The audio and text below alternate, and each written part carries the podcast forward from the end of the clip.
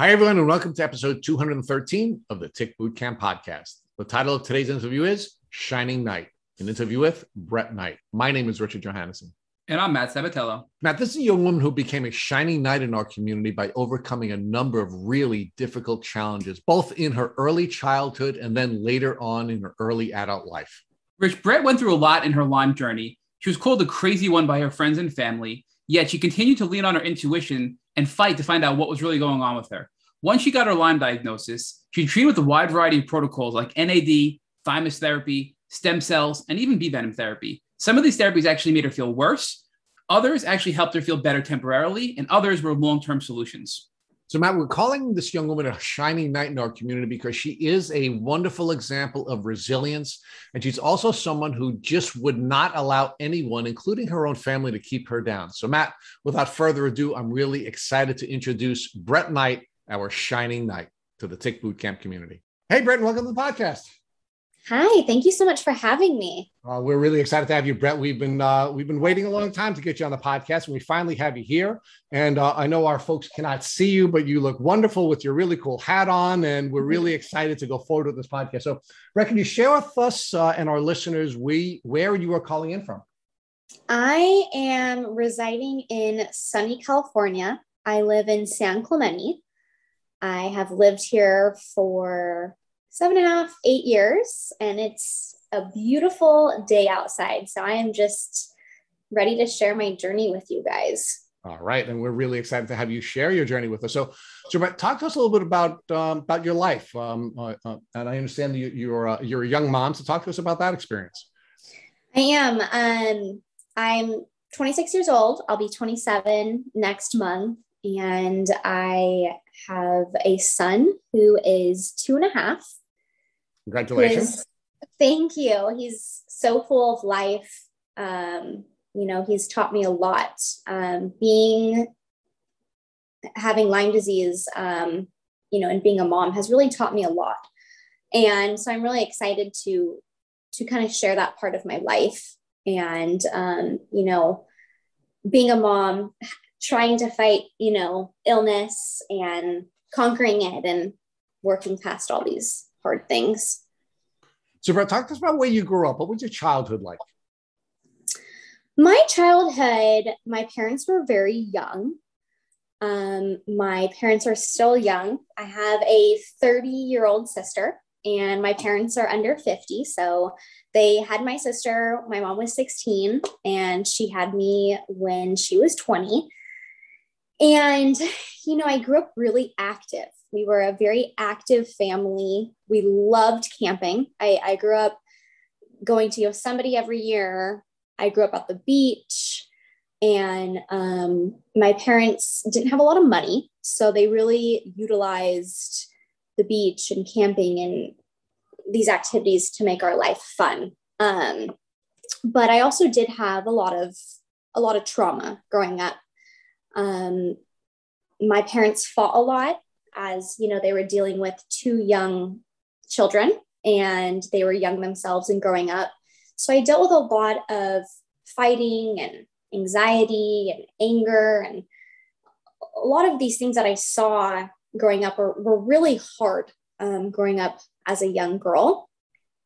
Now you know, i can share this and i have an amazing relationship with my family so i'm sure they don't mind sharing you know some of these these harder things. But overall you know i had a good good childhood. Um, and they taught me a lot of to have perseverance and you know work work through some hard things because my, my parents definitely um, being such young parents and being married so young um, set a really good example. So, talk to us about um, what your educational experience was like. Where did you go to school, and what types of courses were you taking during your youth? Uh, and specifically, I'd like you to focus on any health courses or science courses that you had taken. I have always been drawn to health, I would say. My mom, growing up, we weren't allowed to eat cereal because she thought it was bad. And, and she was right. Allowed, yeah, she was right. I was, we weren't allowed to have soda and junk food and not having a lot of money. Um, a lot of our diet, you know, consisted of vegetables, beans, rice, um, you know, some kind of protein. And my mom was an amazing cook. So I have always been drawn to food. I'm a big foodie and a cook myself. And it was awesome because she was such an example in that, in, you know, making these delicious foods that a lot of my friends, I would say, didn't grow up with. Um, my parent, my mom was very adamant about having dinner every night together as a family. So every night we had dinner together, and food was, you know, a big communal thing for us. Um, and so while I was in school, um, school was always really hard for me.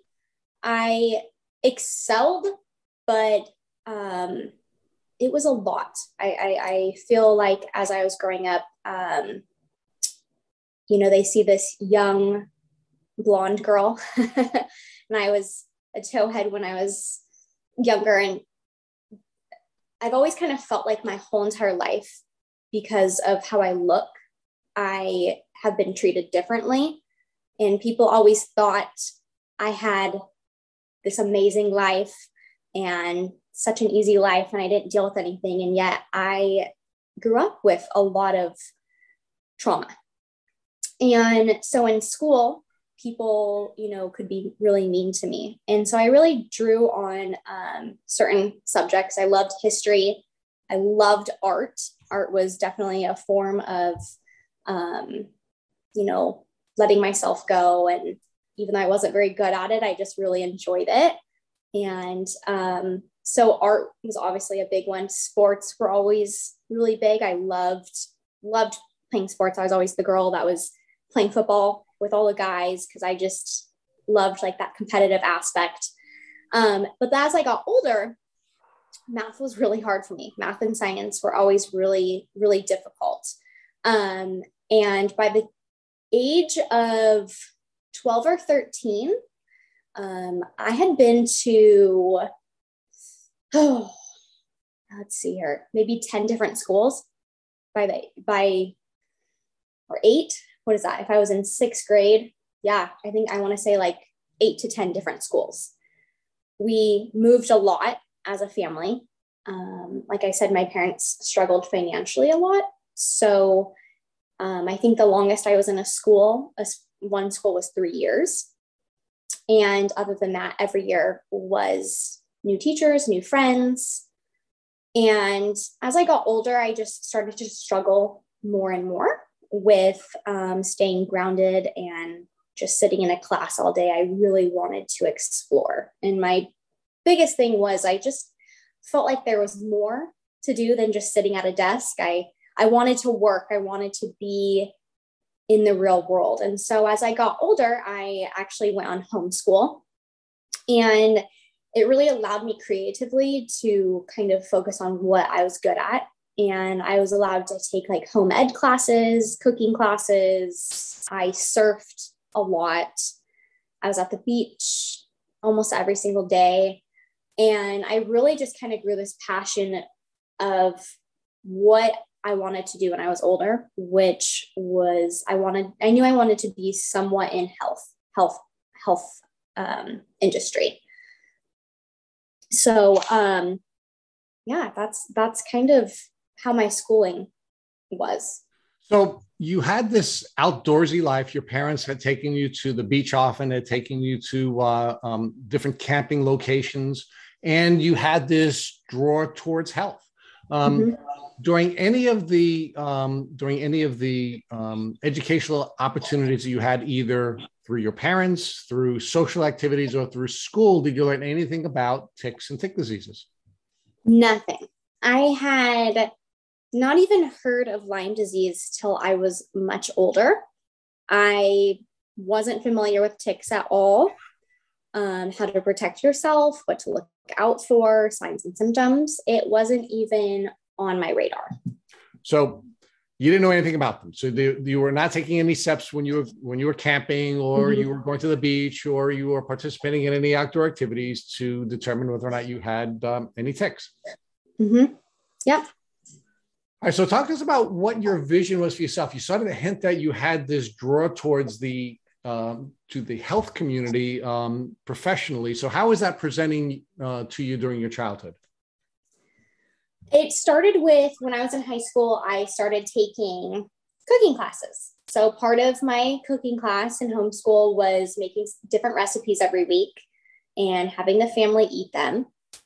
And during this time, I really just took an interest in this. And so my mom just uh, really let me kind of go for it. I had some bad meals, but I would say a lot of them were really good. And I drew off kind of what my mom would do and things I felt was missing in her cooking. And I kind of just came up with my own own way of cooking.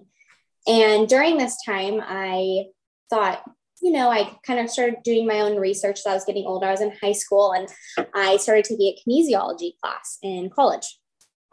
And when I took that kinesiology class, it really kind of just opened the door for me.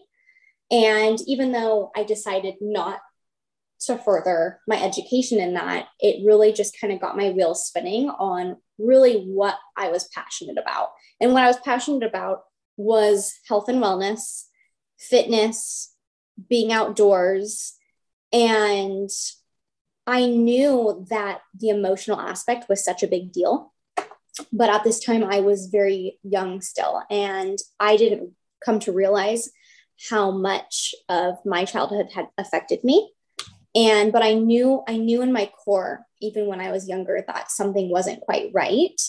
And i always had like this deep longing for understanding those deeper feelings that i was going through so brett talk to us about when the symptoms that you now know to be your lyme disease symptoms first began to present I would say, if I'm being totally honest, I really feel like a lot of my childhood, I dealt with some symptoms.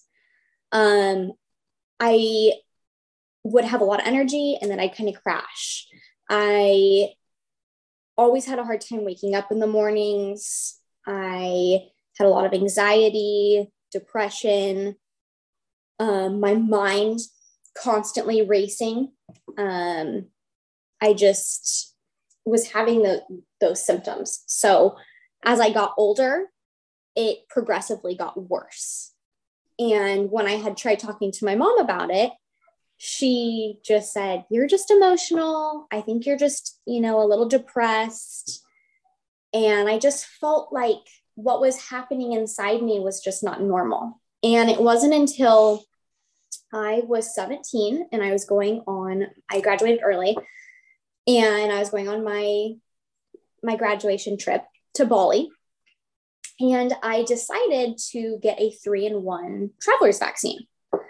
And I hadn't done a ton of research, but I was going to be there for at least a month surfing and eating all the food and all that. So I, I got this three in one vaccine. And right there was kind of my turning point. Um, well, let's pause there for a second, Brett. What what were the three vaccines that you had taken in this three in one vaccine?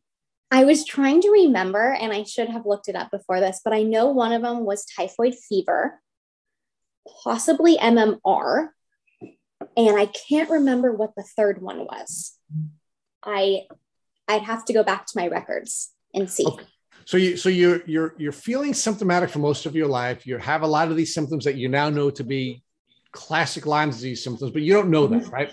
You're no. 17 years old. You're going to you're going to take your senior trip, and you take this vaccine, and I'm assuming you crash. So talk to us about the crash. I crash. I got the vaccine, and obviously, I hadn't had vac- childhood vaccines for a very long time because I had at this point been in homeschool and charter schools and kind of moved around, and I hadn't had them since I was a lot younger. And I like to call it it's kind of a perfect storm I was dealing with increased um, stress as I was naturally getting older, starting to think about job, starting to think about my life. And I go, I get this this vaccine, and immediately I my arm swells up, just swells up. It's super tender, and it's like that for an entire week. And I thought, man, this is kind of weird. The the lady had told me, oh yeah, you might be a little sore for the rest of the day, and I was sore for at least a week. And I go to Bali. And as I'm there, I'm just getting increasingly exhausted. I'm tired. I'm having ringing in my ears. I can't sleep all of a sudden I develop severe insomnia. Um, and then, of course, insomnia adds stress because then you're wondering why you're not sleeping. And I started drinking coffee because I'm like, wow, I can't even function. I am so exhausted. And here I am with my sister and her husband, and I'm on this amazing trip. And I was just so tired. I remember just laying there at night and feeling like something is wrong with me. I just feel like something is wrong with me. So, talk to us about how things developed and uh, and when you first started seeing doctors for these symptoms that you had been suffering for most of your life, but are now um, really troubling after your vaccination. So I get this vaccination. I go to Bali. I come home, and ever since I had gotten that vaccination, everything started to spiral. It started with ringing in the ears, the pain in the arm. Then it moved to insomnia, fatigue, and the list just goes on. I started having back problems. I had never, never had back problems, any kind of back problems in my entire life.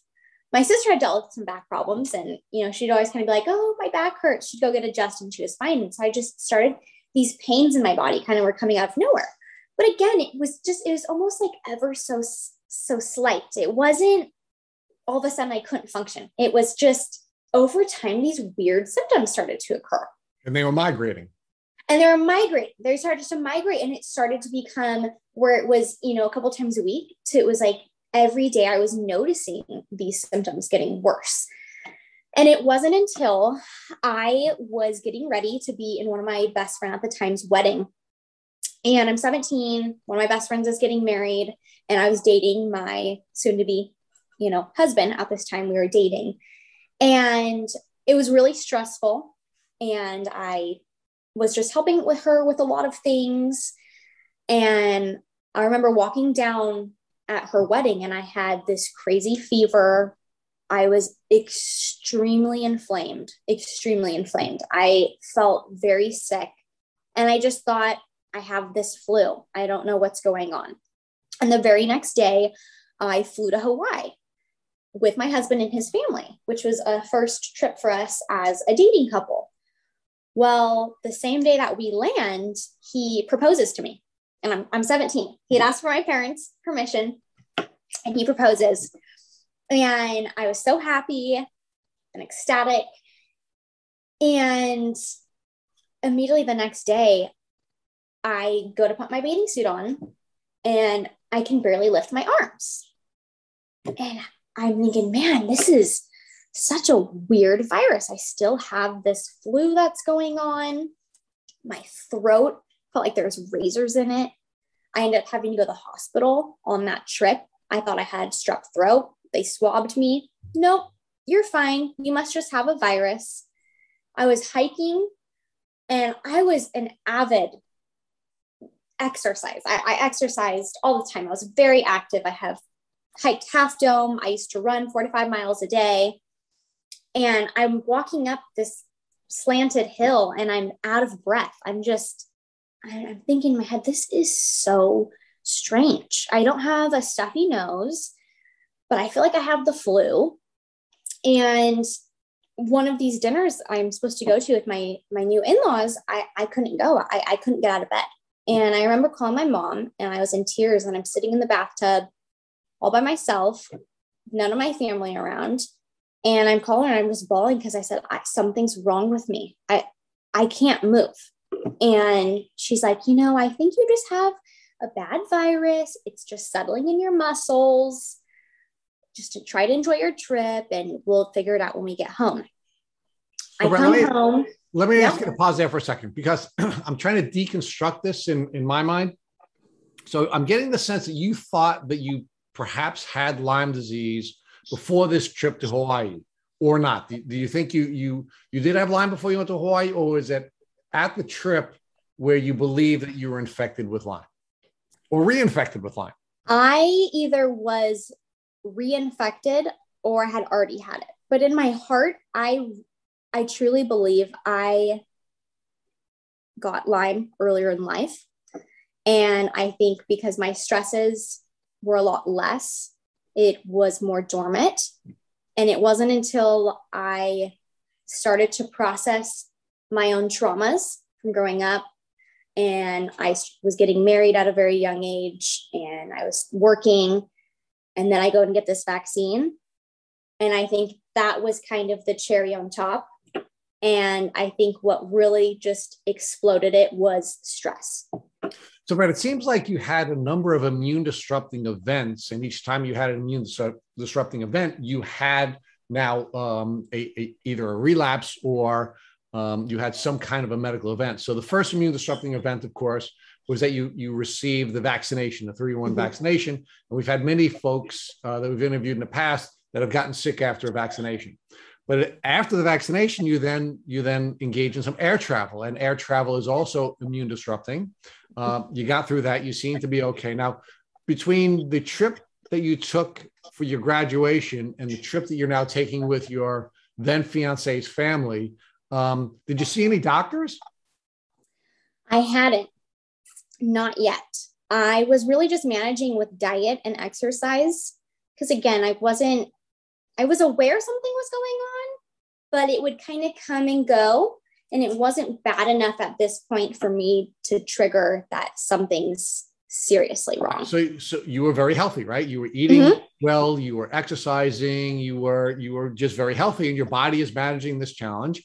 And now you have another immune disrupting event. You take a mm-hmm. trip to Hawaii with your fiance's family. You didn't even know he was going to be your fiance. he, he asks you to marry him, and now you have another crash. Have another crash. You go to see a doctor while you're on the one of the islands in Hawaii. Yeah. Um, and you're told there's nothing wrong with you, and you're just sort of managing this. And so, how does it progress? I mean, does it does it get worse while you're on the trip, or it gets or... it gets worse? My symptoms just kind of gradually started getting worse. I started getting a head cold, fatigue, body aches, and I ended up flying home after the trip a couple days later and it went from this fatigue to extremely debilitating. I went to work and I had to call my grandma and my mom to come pick me up because I could not walk. I physically could not lift my legs. It just sat into me and like this crazy thing took over my body. Mm-hmm. And where I was working at the time, it was a spa. And in the same little district community, there was a kinesiologist and who was a chiropractor kinesiologist. And I kind of started doing a little bit of research and I thought, you know, maybe like maybe my back's just out or maybe something's off. So my grandma and my mom come over, they're holding my shoulders. I'm, I'm walking over and he does some little tests on me and he goes, Oh, yes, you're very inflamed. There's something going on. I want to see you three times a week. I want you to start coming in. Let's get you adjusted. So I got my first adjustment. He goes, You know, come back next week. Okay. Well, within those couple days, my pain went from different body parts and the not being able to move. So it was in my legs and then it traveled up to my arms. And I went to go tie my bathing suit to get in the jacuzzi, and I physically could not tie my bathing suit. So, let, Brett, let's pause there for a second. So, you talked about migrating pains in the early part of your journey mm-hmm. after you, um, after your, or I guess during the high school trip. Now you're having migrating pains again right? How are yes. how are the migrating pains differently, and how are you emotionally responding to having all of these different pains at different times in different places? When my first started pains kind of started, they were a lot. They weren't as severe. It would I would kind of feel some pain in my back, and they would kind of come and go. And with this, this after this trip, it was very significant. It was so painful. It was as if my bones and muscles were completely locked, which I had not experienced before. Um, it was very scary. I was so young and I knew something was seriously wrong because I had never experienced something this severe in my life. So now I understand from our conversation earlier that you weren't diagnosed with Lyme disease until you were 20 years old. So give us the development of your symptoms between this period in, in your life when you're 17 to when you ultimately get your diagnosis at 20 and mm-hmm. how your symptoms were getting worse and worse. Over that period, my symptoms got more and more severe.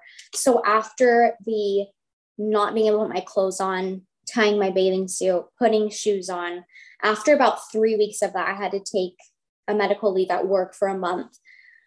I finally got in to see this blood specialist. He was a doctor, and we did lots of blood work, lots and lots of blood work. He realized I was having some thyroid issues. I had, I was on, you almost had Graves' disease. I was borderline Graves' disease. I was losing muscle mass because I was so ill I couldn't move. And it was very hard to exercise at this point. I was exhausted. So, over this course of time to when I was 20, all these symptoms kept getting worse. But this doctor that I was seeing, even though he was did some really in, depth testing, more so than most of the doctors I've actually still seen till this day, he never tested me for Lyme. And I had never even, again, not even crossed my mind. I did not, was not aware what Lyme disease was. And it wasn't until one of the first times I had heard of it was from my now one of my best friends. She's older than I am, but it's actually my husband's cousin. And she has Lyme disease.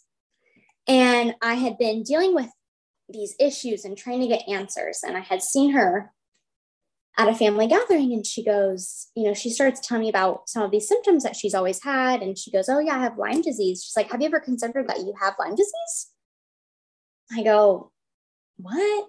No. I mean, I wasn't bit by a tick. I don't, I don't think so. I don't know.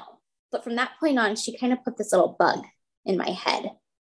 Uh, and so let's Brett, let's pause there for a second. Now, when you when you're having this conversation with your your good friend, your your husband's cousin, and she's telling you she has Lyme disease and she's describing her symptoms.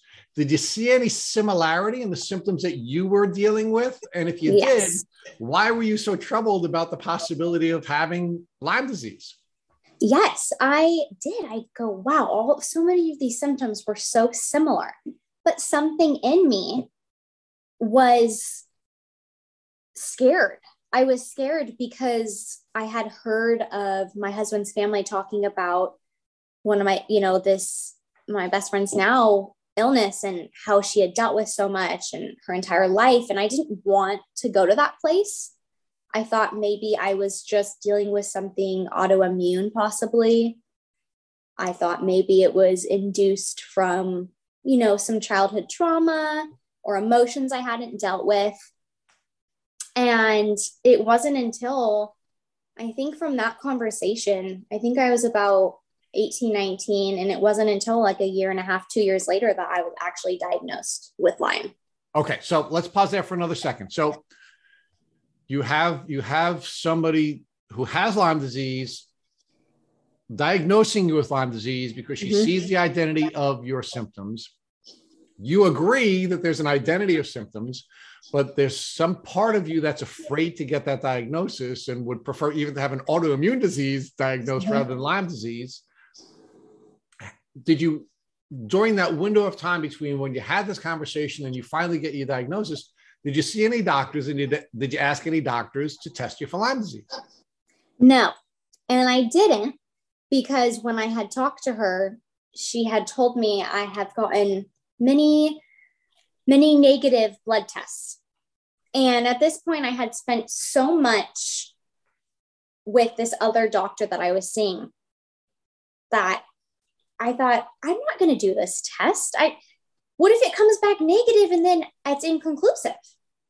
So it was scary to me in the fact that I didn't want to be wrongly diagnosed, whether or, I had it or didn't have it. Or Brett, did you did you not want to be diagnosed and your mind allowed you to hold on to something like hey these tests don't work. You know they, they don't give a, a diagnosis. Or hey i spent a lot of money. I mean was your mind taken to a place where you really wanted to be? And that was to have something other than a lyme disease diagnosis yeah i was hoping i didn't have lyme because from what i had heard from her experience i did not want to deal with that. And i was definitely in denial. So talk to us about what that next year and a half was like. I mean you're you're you're getting increasingly sick. These symptoms are developing. You have this um, potential diagnosis in the back of your mind. I mean, what are you doing for the next year and a half as you're getting sick, and how are you dealing with your Lyme denial? Increasingly getting worse and worse. And in this time, my marriage was getting harder and harder because both my husband and I were trying to figure out what is going on. I was on paper doing everything right. I was eating extremely healthy. I was trying to move as best I could, go on walks. Um, I ended up working less. I was already working part time. I went down in another day of work. And I finally one day sat on my couch and I was bawling to my husband. And I just said, Something is seriously wrong with me. I went from being having these issues and these aches and pains and weird things and this insomnia, but I could still function to where I could not function. I could not physically clean my house anymore. And I was so young. I just knew something is not right. Just something is I'm I'm like very seriously sick. Okay, so let's pause there again. So you're you're a year and a half into living this life where you're re- you're getting increasingly sick and you go from being this uber fit young woman who is living a healthy life and intuitively making changes in her life so that she can manage this disease. And then you really crash. You can't even clean your house. You can't work. You're just crashing. Does the lyme disease well the potential of lyme disease finally come to the front of your brain? Are you finally able to deny you stop the Lyme denial of Lyme disease and now ask a doctor for a Lyme disease test? Yes, but still, I was so terrified of going to another MD and that test being negative. And so this is kind of the turning point when my husband's family knew this doctor from Germany. They're really good friends with him. And he was what I know now is at the time, he was a Lyme specialist in Germany. And his family was telling me about this machine. They go, you know, he has this biofeedback machine. It's this very special machine. It scans your whole body, it tells you what's going on, and it's extremely accurate. And they're begging me to come up to their house and he's going to be in town. Just let him let him do the scan on you. I go, okay, fine. At this point, I'm so sick that I felt like I couldn't go on any longer. I just was so sick. I was so tired. And I go, what what bad can can come out of it? So I meet with this doctor in their house and I, I go upstairs and I'm in this room and he doesn't ask me any questions. He tells me he goes i don't i don't want to hear any of your symptoms. Let's let's see what what the scan says. He goes don't you can't talk for 20 minutes. And i go okay. I'm sitting there waiting da, da, da, you know it's downloading. I'm holding this little gadget in my hand. And he comes back in and he goes and he starts going over my result do you have any issues in your right knee?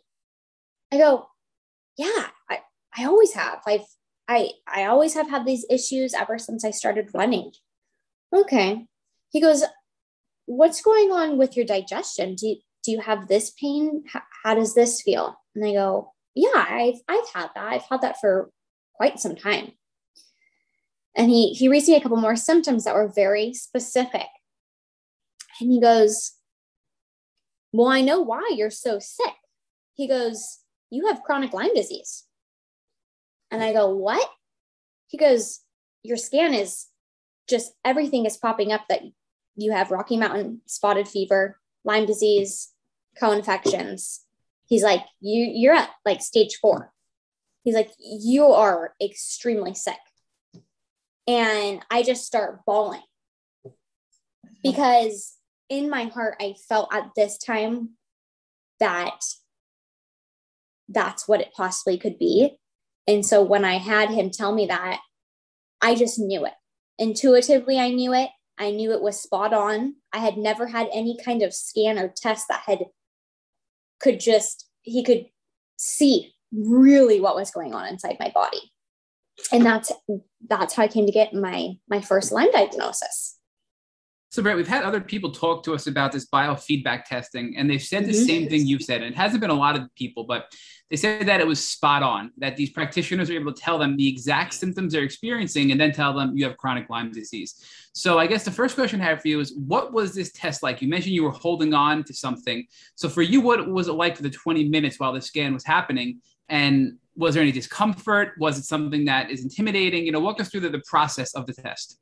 No. So he has you hold this little thing. I believe it's like a little stick, and then he sticks these little electrodes on you.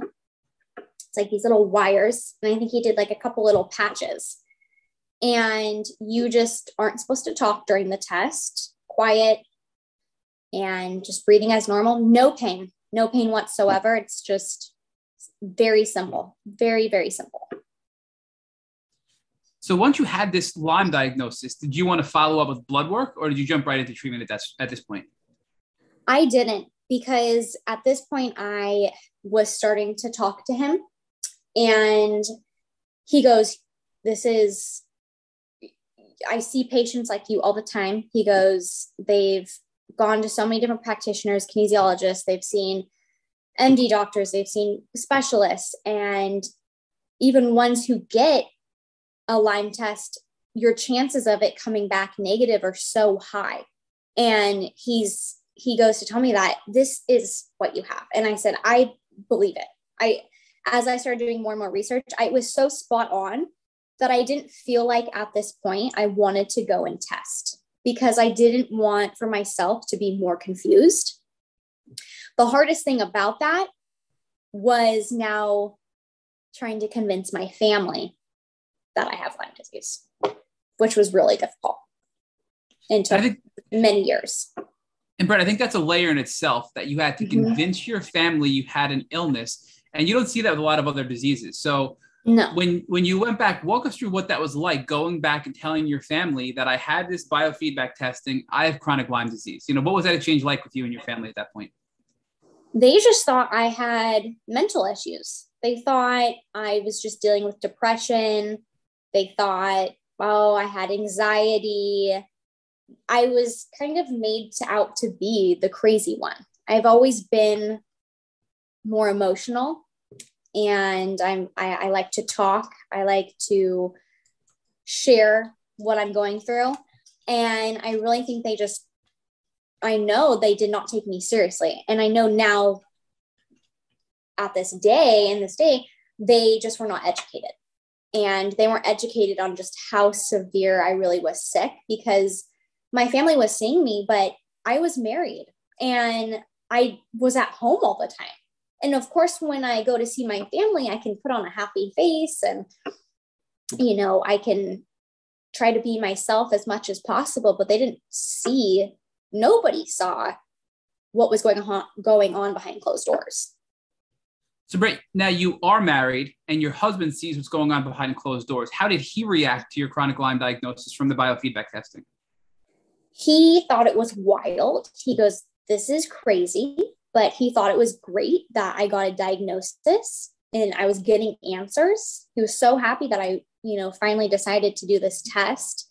And having someone in his family ha- already having Lyme, even though he wasn't familiar with it, he thought, great, she can connect with my cousin and you know they can kind of work things out um, the thing with my doctor that doctor at the time he still didn't take me seriously even though he diagnosed me he goes okay you know well what i would recommend depending on how severe you are he goes, I would do stem cells. I would do stem cell therapy. But I would try thymus therapy first. Goes, I would try to do thymus therapy, thymus injections weekly, and do those for, you know, 11 to 12 weeks, and then kind of see where you're at. So I talked it over with my husband, and to get stem cell therapy was $25,000. So at the time, my husband goes, Well, we're not going to do that now, but why don't, now that we have the diagnosis, why don't we start with what he's recommending and then let's see where you go from there. So I go, okay, you know, I want to process this first before I jump into anything. So, um, in my brilliant young age, I decided, you know, I'm already sick. Why mm. don't I before I start um, thymus therapy, why don't I just get implants? Why don't I get breast implants? Let's just throw those into the mix. Always wanted to have breast implants, and I'm just going to go for it. So, from the diagnosis, which happened in January of 2015, I got implants put in. Come here, my doggy. no worries. um, a month and a half later, I had already had this appointment. So I had had this appointment before I had gotten this Lyme diagnosis. Then I go, well, I'm already sick. And I hadn't heard anything at this point of implants making you sick. And I go, well, they're not going to make me worse. And at least they could help me be happy for the time being until I figure out what I'm going to do with treatment. So I get my implants in. And immediately within putting them in, I knew something was wrong. I just knew it. And again, at this time in 2015, breast implant illness was not even really a big thing, or at least I wasn't aware and wasn't a part of groups and support groups and information. So I get this diagnosis in January. In February 2015, I get breast implants. And I'm just getting just, I thought I was sick and I just get worse and worse and worse. And finally I go, okay, let's let's do the thymus therapy. I do the thymus therapy. Nothing changes. Nothing. I feel no difference. Brett, I'm going to interrupt you real quick. Do you mind explaining what is thymus therapy for our listeners? You know, I'm not even 100% certain what it is myself. So it helps stimulate your thymus gland. And so it's these injections that help build your immune system to better handle Lyme, is what I was told um, till this day, I really don't even know what I was taking, to be totally honest. Um, these shots came from Germany, and I can't even tell you what really was in them. So I'm sure so, if I reached out to this doctor now, he could tell me, but I don't even know really. From I just they were just called thymus shots. So from what I understand, the thymus thymus therapy is an immune modulating therapy, which helps your immune system get out of the autoimmune phase where it's attacking healthy parts of your body and get reset to focus on attacking the real bad things is what I understand mm-hmm. thymus therapy to be. But it sounds like because you were so sick and now you had the breast implant illness on top of that, which probably made your your immune system go completely haywire. It didn't help at all for you. Didn't help at all. Whereas my husband's family, who had done these immune modulating shots, they had all felt great after them. They go, "Oh, this is great. Any little tiny ailment they had was gone and it was fine. And me, I, I go, this doesn't, this isn't helping at all. And finally, I think it was April, March or April. And after doing the shots, after having implants, I just begged my husband. I said, I just, I really, really cannot go on. I have to get to Germany. I have to get to Germany to where this doctor is working. I have to do these stem cells. I'm willing to start a GoFundMe. I am willing to ask for help. I just have to get here. And we had called the doctor, and he just said, You know, my wife has just progressively gotten worse. She's, we thought she was bad in January. She's just really bad now. We, we just cannot go on any longer. And he goes, I can get her in at the end of May. Why don't you guys fly out and we're going to get her in and we're going to get her stem cells. So I interrupt real quick and ask you a question. That the doctor that diagnosed you and this doctor that you're referring to, who had a facility in Germany, Mhm. are you comfortable sharing this doctor's name? Sure. Um, it was Dr. Phil at Infusio. And is this Phil, who is the founder of Infusio? Yes. Okay. So I, I just I just want to point out that you know it it I don't believe in coincidences, and the fact that you happen to get diagnosed because somebody recommended you get tested by the founder of Infusio, which is one of the most well-known Lyme clinics in the world, is really powerful. And I think that's really a big part of your story. So I just wanted to interrupt and, point that out. I'm sorry for interrupting. I, I defer back to That's you. That's okay. That's okay. Because he really did change my life in giving me that diagnosis and really actually saved me, I would say, because he was so spot on. So I, Infusio was where I was going. And at this point, I had been so sick for, I was 20, I'd been sick since I was 17. And this is when I really felt like my mindset was such a big deal because a lot of money was going into this. And I really wanted to work on mindset. And whether this treatment was going to work or not, I wanted to change my mindset. If I were to have to deal with this disease for the rest of my life, I, I have to change my mindset. Something has to give. And getting to Germany alone was so difficult. I was so sick, and my husband was flying with me. We get to the airport in New York. They look at his passport and they will not allow him to go to Germany because it was expiring in three months. So even though they had let us fly from LA to New York, almost five hour flight, nobody ever said anything. They go, I'm sorry, I don't think Germany will allow you in, so we're not going to allow you to fly. So here I am. I am deathly sick at this point. I have never traveled alone. I'm still young and I have to take these flights to Germany in a country that's not super well in speaking English. It's not just like traveling to Mexico where it, it seems a lot easier for us. Um, so we land. I have a driver pick me up. I don't know what he's saying. He takes me to this little apartment in uh, near Infusio, and the doctor says, you know, that he had been emailing us at this point, telling us my schedule, and we're going to start here. This is what we're going to do. You know, we'll have a driver pick you up every morning.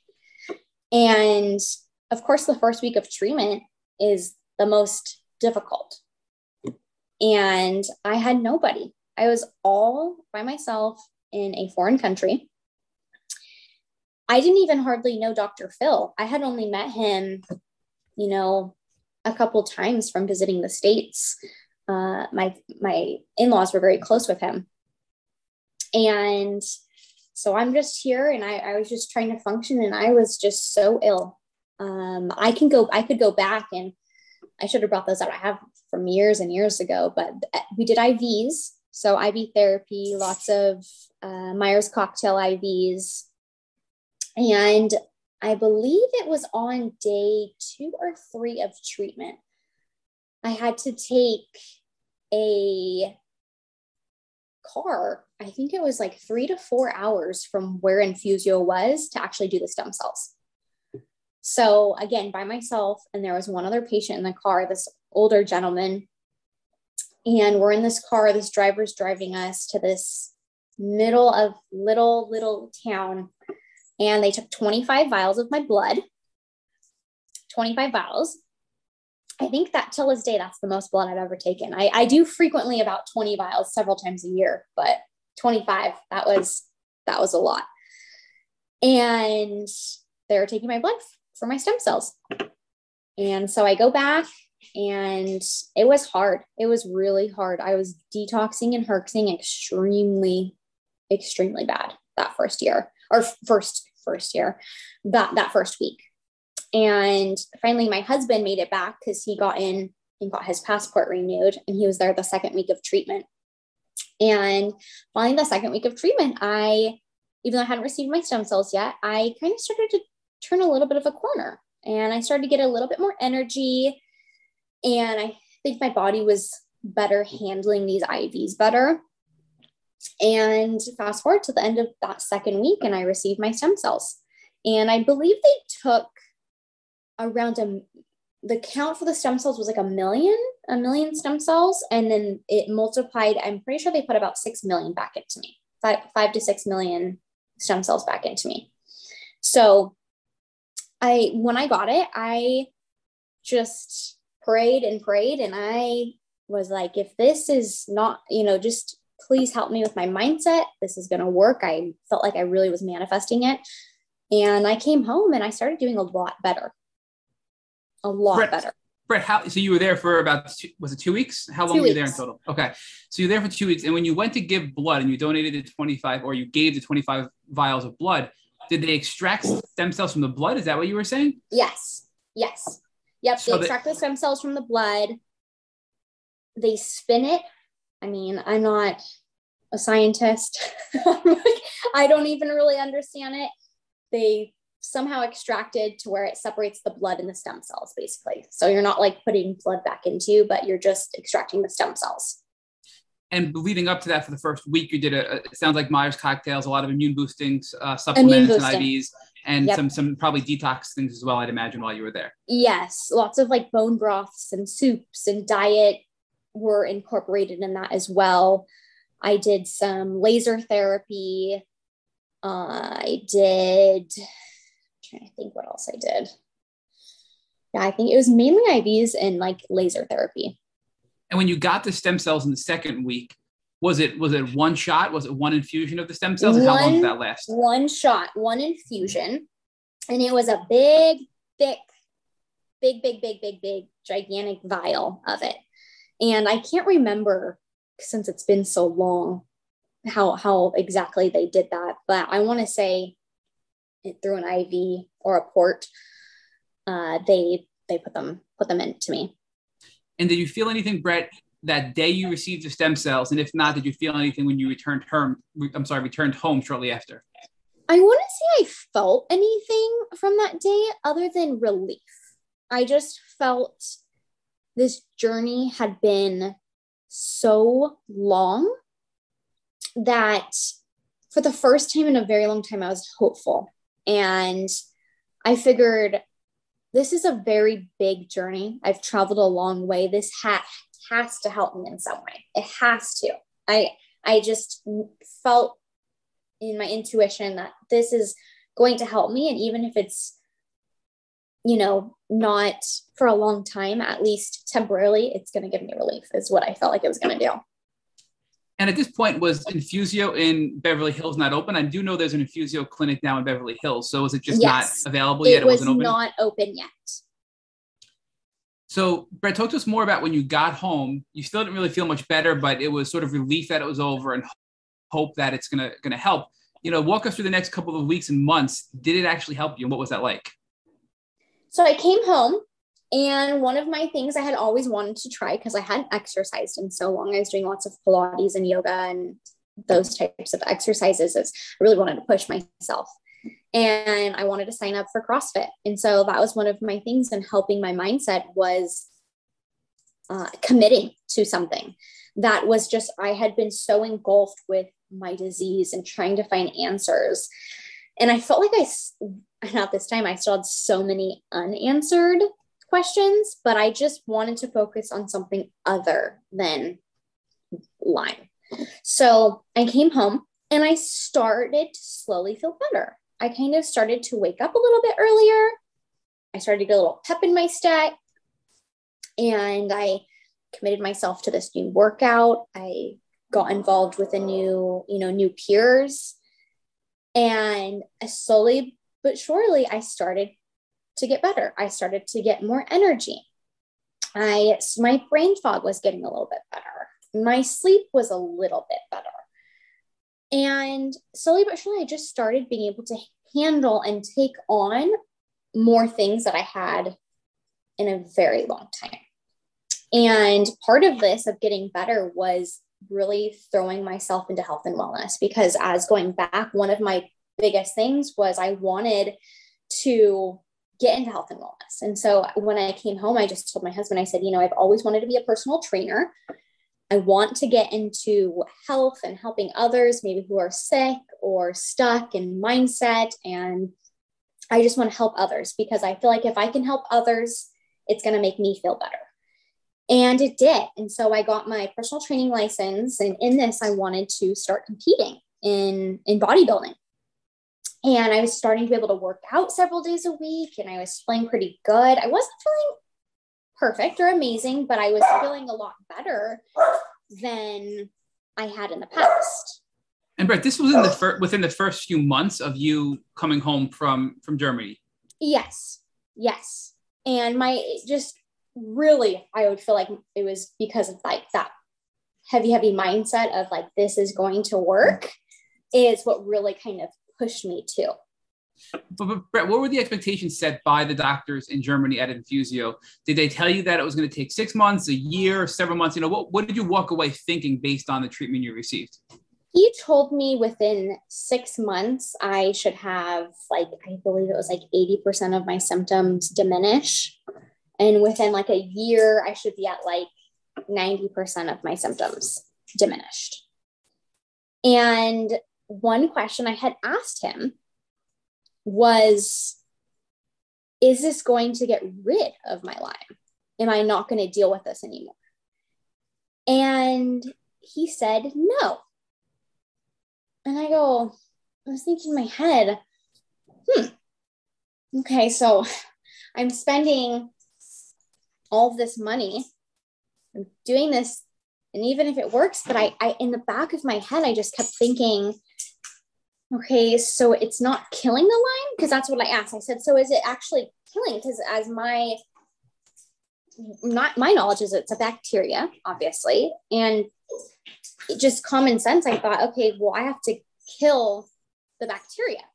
So if I'm not killing the bacteria, I thought, so it's just going to go dormant. And that's kind of how he explained it. Yeah, it's your immune system. He goes, by doing the stem cells, we are better making your immune system to better deal with the Lyme. So hopefully your symptoms diminish to down to 90% and you don't really have to deal with this ever again. And I said, well, what about stress? Is like, what if, you know, stressful? I mean, life is stressful. It, there's always a death. There's always uh, something stressful that that's happening, a job change or a family member or a change in life. And he goes, well, you know, if you ever need to come back, then you know where to find me. And but you should be good. You you should be good to go, and you shouldn't need to do this ever again. You you shouldn't have any issues. And I go, okay, well, again, with this mindset, I think, okay, well, this is gonna work.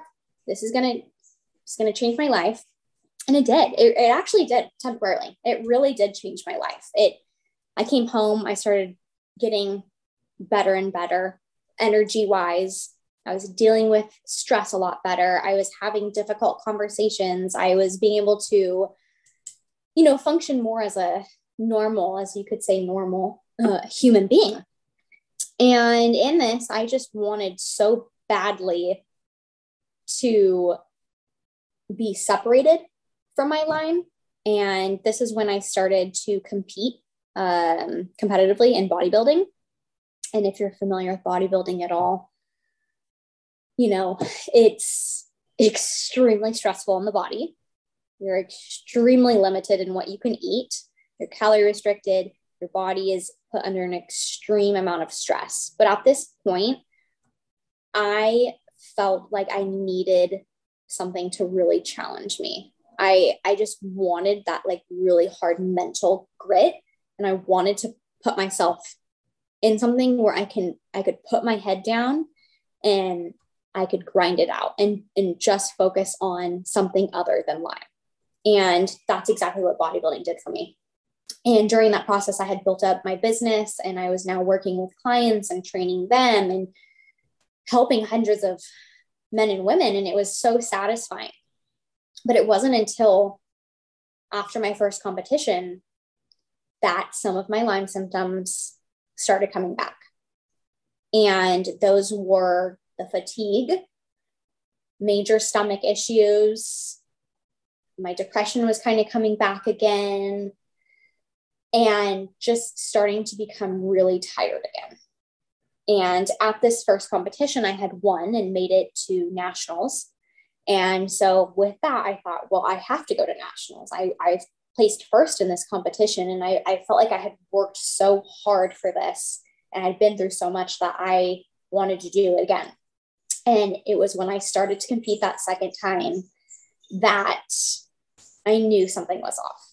I I knew I was pushing my body too much and I just I just knew it. I knew that I shouldn't have done this. I, I should have not done this. And but my thinking at the time was, well, if I'm gonna have Lyme for the rest of my life, I want to do what I want to do. And I was. And so it's like now that I look back on it, I'm still happy that I did it because it taught me so much and it taught me to have consistency and to have grit and to be committed. And I ended up stopping competing because I knew I wanted to have children one day and I didn't want it to mess with my hormones long term, even though I was a 100% natural bodybuilder, but still just eating at such a calorie deficit. I knew it wasn't healthy. And I just was not feeling great. I was starting to not, I was starting to get my di- major digestion issues. My sleep was getting terrible again. My fatigue. I went from being able to work out two hours a day at the gym to struggling to make it there, you know, for three, four days a week for an hour at a time. So I had significantly decreased like my working out. And um I, it just progressively from there just started getting worse again. So, Brett, talk to us about at this point, you went to Germany, you got better, and now you're starting to get sick again. You mentioned early on that your, your family just didn't believe you and they thought you were just crazy. So, mm-hmm. Uh, did, at this point, did they actually believe that you had Lyme disease because you went and got treatment for Lyme and started to feel better, or were they still doubting that you were really no, sick? They were still doubting me this whole time. They they didn't do any research. They, you know, from the little bit of research they did, of course, because normal MDs they they will diagnose you with like a psychiatric diagnosis. So from the little bit they had done, they just they knew nothing. Even though I had gone and done this lengthy treatment and we're feeling better. and I was feeling better. They could see the difference they just thought, oh, well, you know, she's just on to the next thing. She's, you know, it's, she's committed to the next thing. And I just constantly was in this, this push and pull with trying to help people understand. And I knew even when I was competing and was so called at my best, I wasn't. I was still sick. I just was so much better from where I was that I really emphasized the good part of what I was dealing with. So, Brett, let me ask you a question about this. So, for people that are listening that are struggling to get their family to believe that they're sick, whether they don't have a diagnosis yet or they do, and people just don't want to believe it because it's such a controversial disease, what advice would you give them based on what you've learned with your family to help them shortcut their family's belief of their illness? Uh, a good thing is to watch the documentary under under our skin or under my skin. I, I think it's that one educate them on the symptoms. So, educate them on what falls under having Lyme. It doesn't take having a positive blood test to mean that you have Lyme. And that's the biggest thing is education is trying to educate them. And second, believing in yourself because I dealt with for a very long time through friends and family that I was labeled the crazy one. I still have people who label me that I'm crazy because I have gone through an incredibly hard journey. And it's taking, finding someone who does believe you and who will talk to you and getting your circle and building your self esteem from there and sharing your journey. So it's sharing your journey, whether it's just with your spouse or your best friend or your mate and your friend, and just having those like open conversations because community is very important. Um, because this is obviously, as we all know, a very lonely disease. So, Brett, talk to us more about now what happened after you started to feel unwell again after overdoing it and physically exerting yourself too much, and now you start your symptoms are starting to pop back up.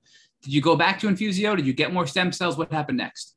I didn't. So I just thought, you know, I'm gonna stop competing. Let's try and reduce the stress from the gym and the external stressors that were not necessary. So I thought, let's increase my calories let's decrease the gym. Let's work on some of these you know issues and see if things resolve. And some of it did. I started to get a little bit energy a little bit and um, but i could still tell something was off. And so it wasn't until the following i think this was i stopped competing in june june and i forget which year 2016 I think it was june i had yeah june of 2016 i believe 2017 and it wasn't until January that I just told my husband and I said, Something's wrong. I feel like something's off. I'm not as sick as I was before I got stem cells. So that's this is a good sign, but something's off and I need a little, I don't know if I need another round of stem cells. And this is at the point where Infusio had opened up Beverly Hills. So I had gone up there and seen Dr. Phil again and gotten a couple IVs. Again, I think it was just Myers cocktail that I could have mm-hmm. gotten pretty much anywhere here in Orange County, uh, like an IV place. And I did some laser therapy, infrared, infrared therapy, actually, specifically.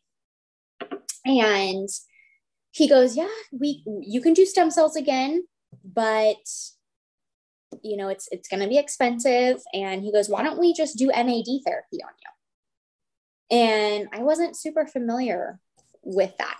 And um I, I go, okay. I'm like, I don't even know what, you know, NAD therapy is. What does it do?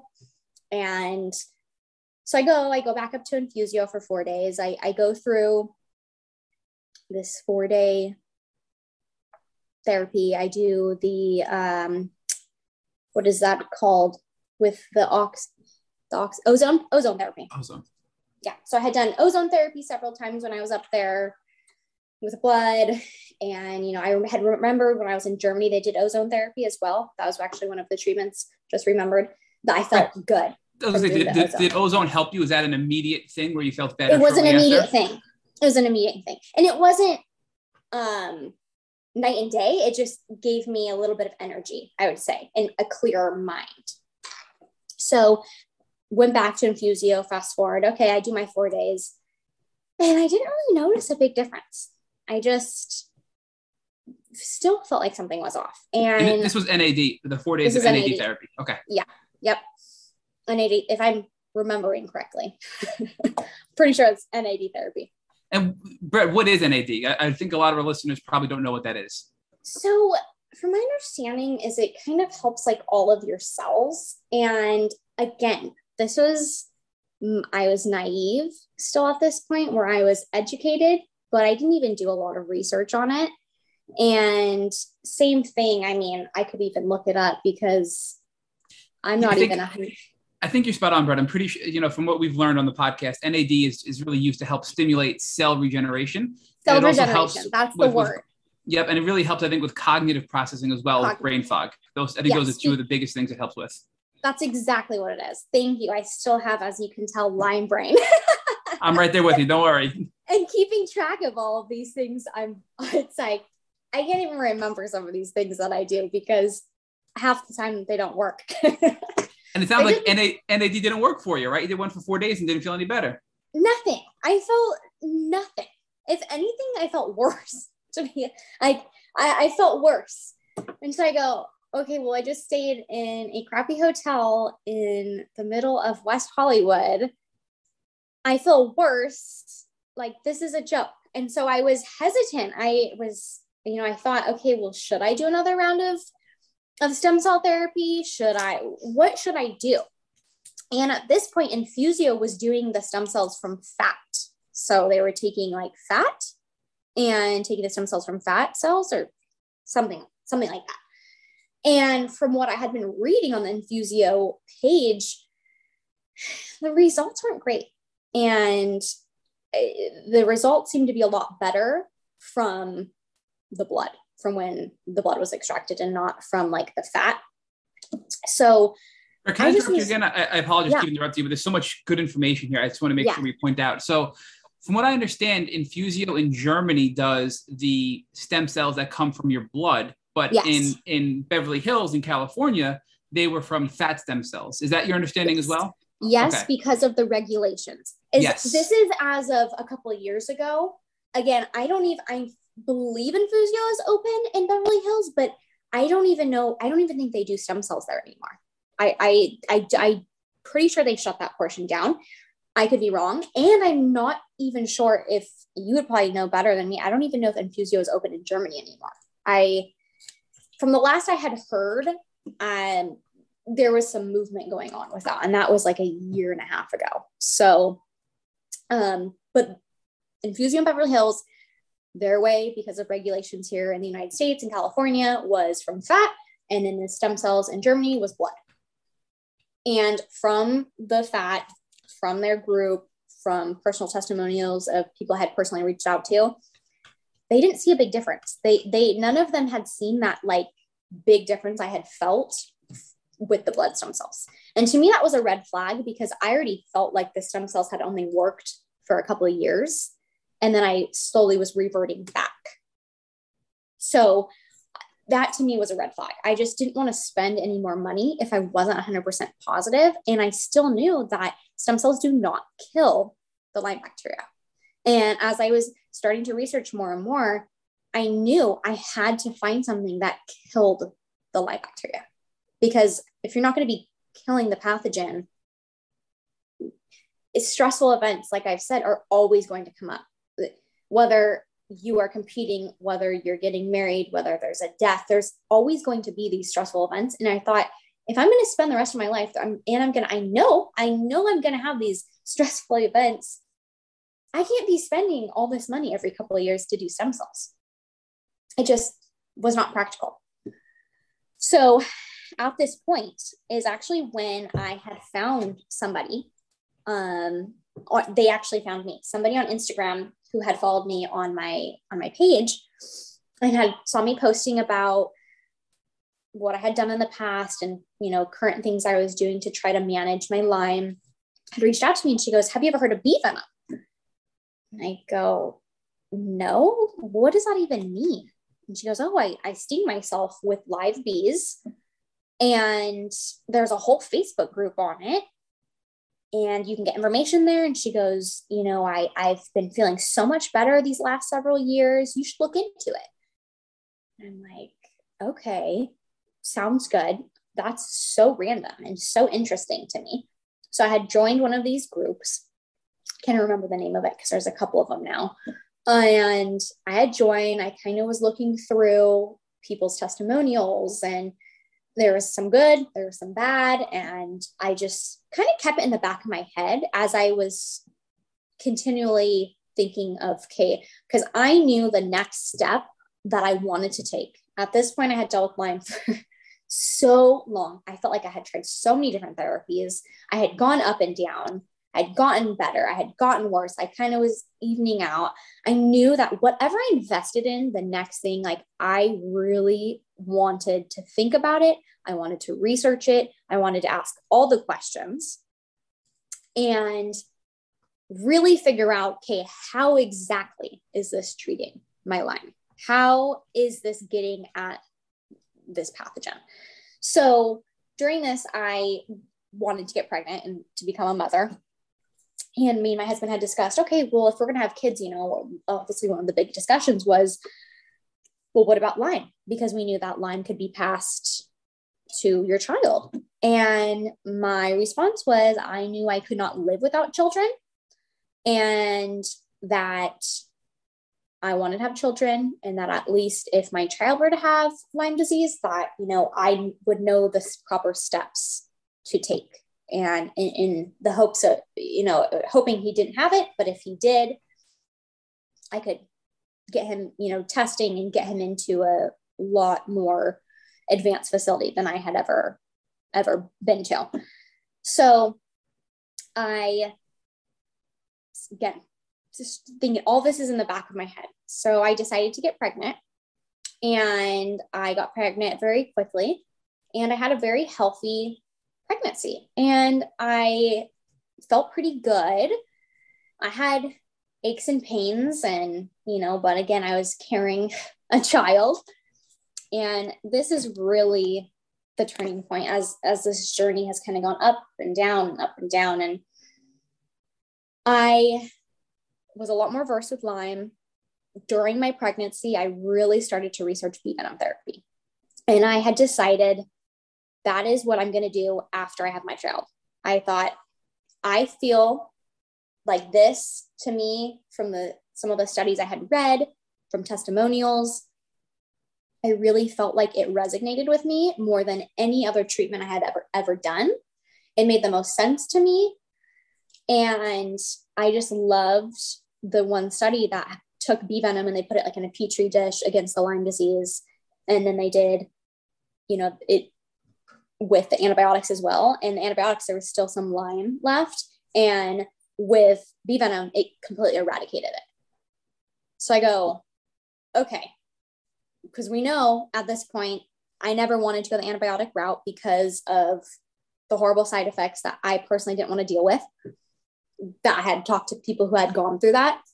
And I go, okay, this makes sense. If, if they're taking this ancient modality, I love that it's holistic. That really resonated with me. But it was holistic, but it was also very strong, which is why warning you do not want to just go sting yourself with a bee. It's it's not that simple.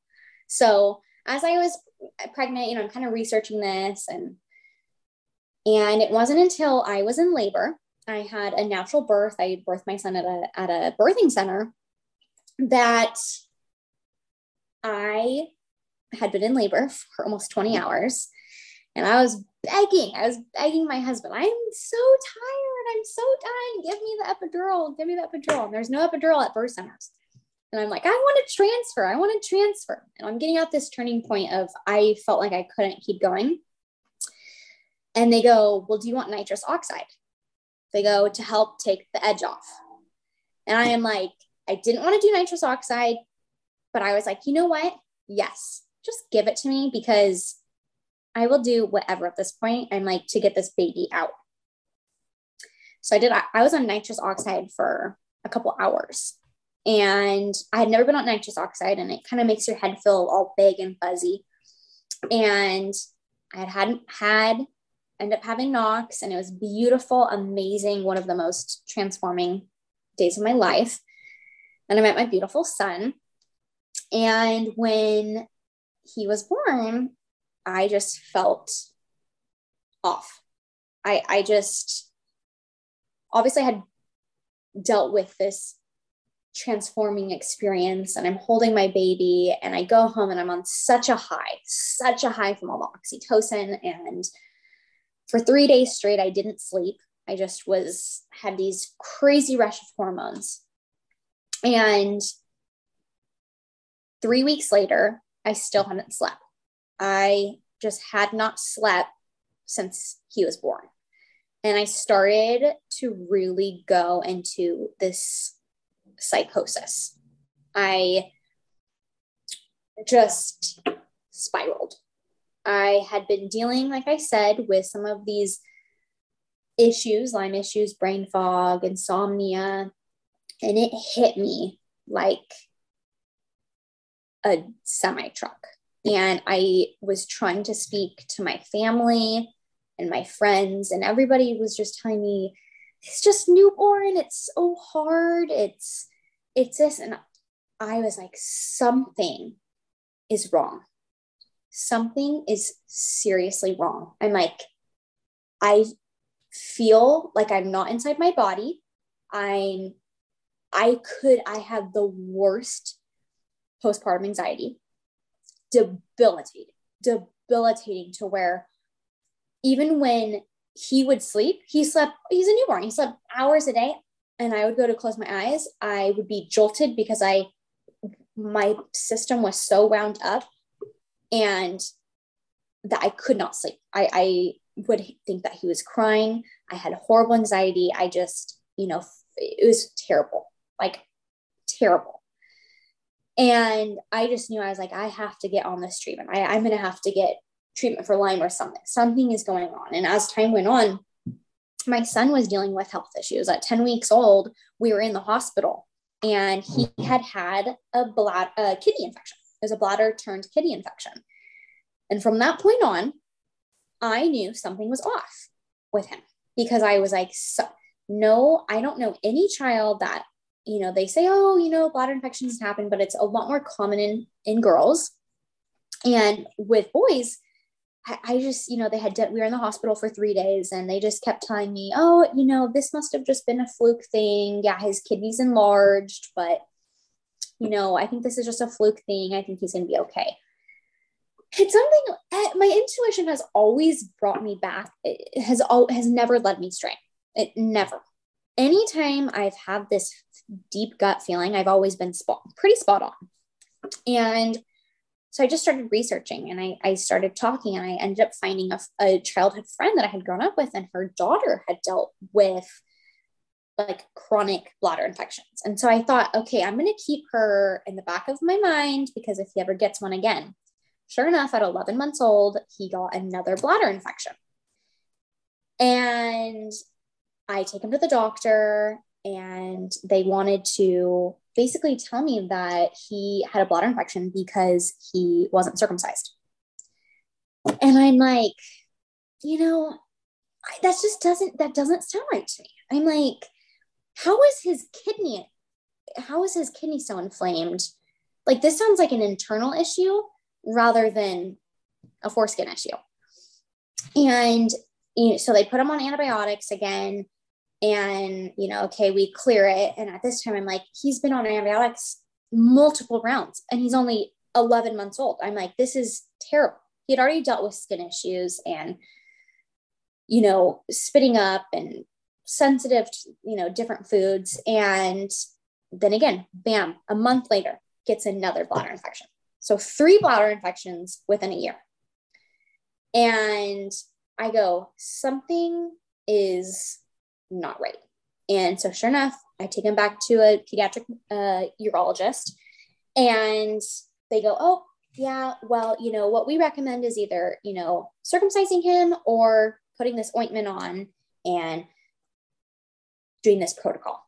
And I, I was not okay with that. And so I finally reached out to my friend and I go, "Okay, this doctor obviously isn't working." And I ended up seeing a different pediatric urologist.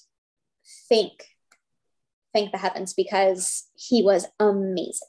He immediately said, I have a very hard time believing that this is being caused by his foreskin. I believe that this is being caused from internal. Something internally is going on. And during all this, I'm still dealing with all of my Lyme. I, I am sicker than a dog. My child is now having some is having these symptoms that I was thinking, is this Lyme? Because is this Lyme settling in the kidneys? Is this Lyme settling in the bladder? What something's off with us. And we do test some, you know, some tests on him. And um, I, one of the tests was like a MAG3, which is a pretty gnarly test. They send like a radioactive fluid in their body and he has to lay there for I think like two hours, and they they test at what point the kidneys are draining and all of that. And so after this test, it was actually re- we got really good news that it his kidneys were draining fine. They were functioning right where they needed to be functioning, which was huge. And he just his anatomy was off. His right side ureter um, had a hard time draining.